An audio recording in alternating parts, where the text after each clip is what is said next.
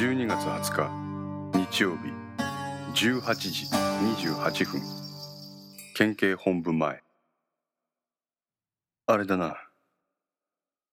アイドリングをしていた車のエンジンが切られ中から男が2人現れた。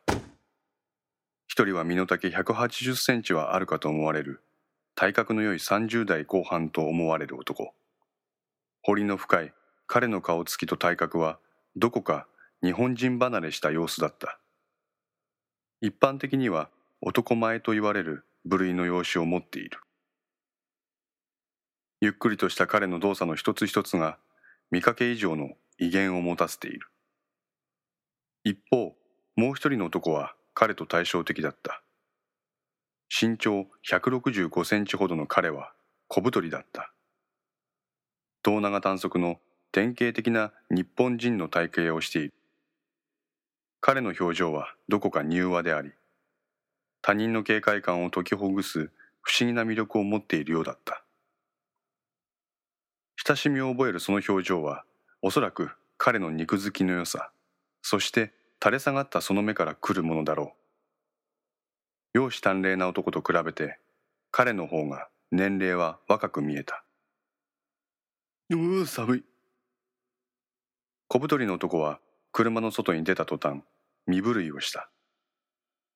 体格の良い男の方は彼の言葉に耳を貸さない。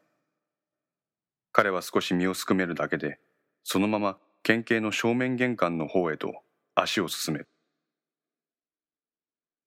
体格の良い男と小太りの男とでは歩幅に歴然とした差がある。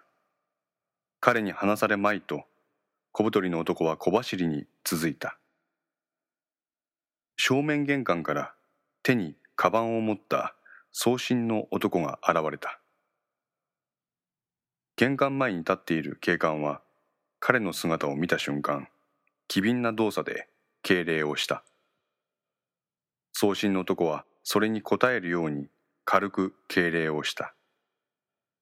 彼は正面に待たせてある警察車両にうつむき加減に乗り込もうとした。朝倉本部長ですね。自分の名前を呼ぶ声に朝倉は振り向いた。そこには体格の良い男と小太りの男の二人がコートを着た姿で立っている。東京地検特捜部の直江と言います。体格の良い男が言った。東京地検特捜部。はい。ちょっとお話を伺いたいことがありましてご協力くださいませんか？私に？ええそうです。警戒している朝倉の様子を察したのか小太りの方の男が朝倉に一枚のメモを渡した。朝倉は柔和な彼の表情に少し緊張をほぐされたのか素直にそれを受け取ったメモには市内のホテルの名前が書かれていた。私は東京地検の高山と言います。直江の部下にあたります。内々に話したいことがありますので。わかりました。これから行きましょう。朝倉は渡されたメモを両手で丁寧に畳んでそれをポケットにしまった。どうぞ。車に乗ってください。私たちも車で来ています後ほどホテルのロビーで会いましょう。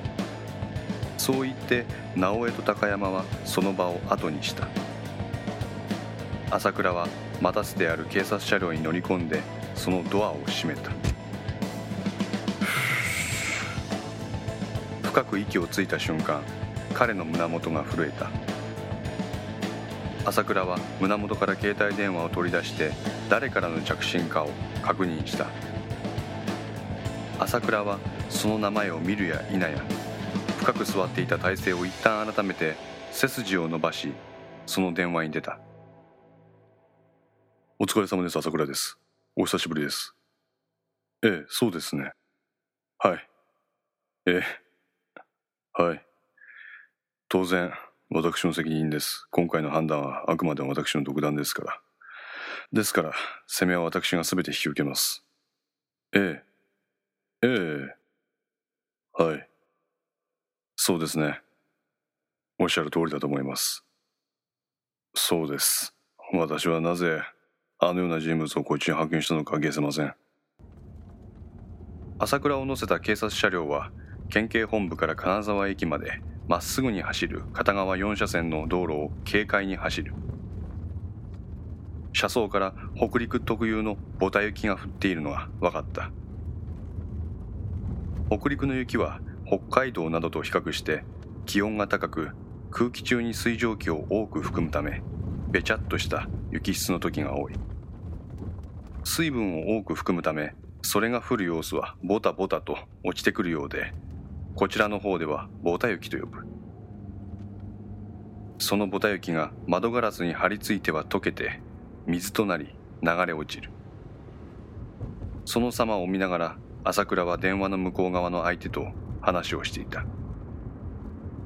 今から特捜の男と会うんですよ。ええ。要件は分かりませんが。ええ分かりました。また詳細が分かりましたら報告します。電話を切ると朝倉は運転手に共通系無線の音量を上げるように指示した。無線の通信内容は当然野宿山連続殺人事件の捜査に関する内容のものが飛び交っていた。本部より各所現在までの検問状況を全てデータで送れ。了解。こちら大正寺中署熊坂の検問状況を今から送る。了解。こちら津幡東署栗からの検問状況を今から送る。現場の捜査員の判断を優先せずにデータを吸い上げてそれを全て自分たちで分析か。効率的とは言えんな。無線の様子を聞いていた朝倉は心の中で松永をはじめとする捜査本部の手法に苦言を呈した。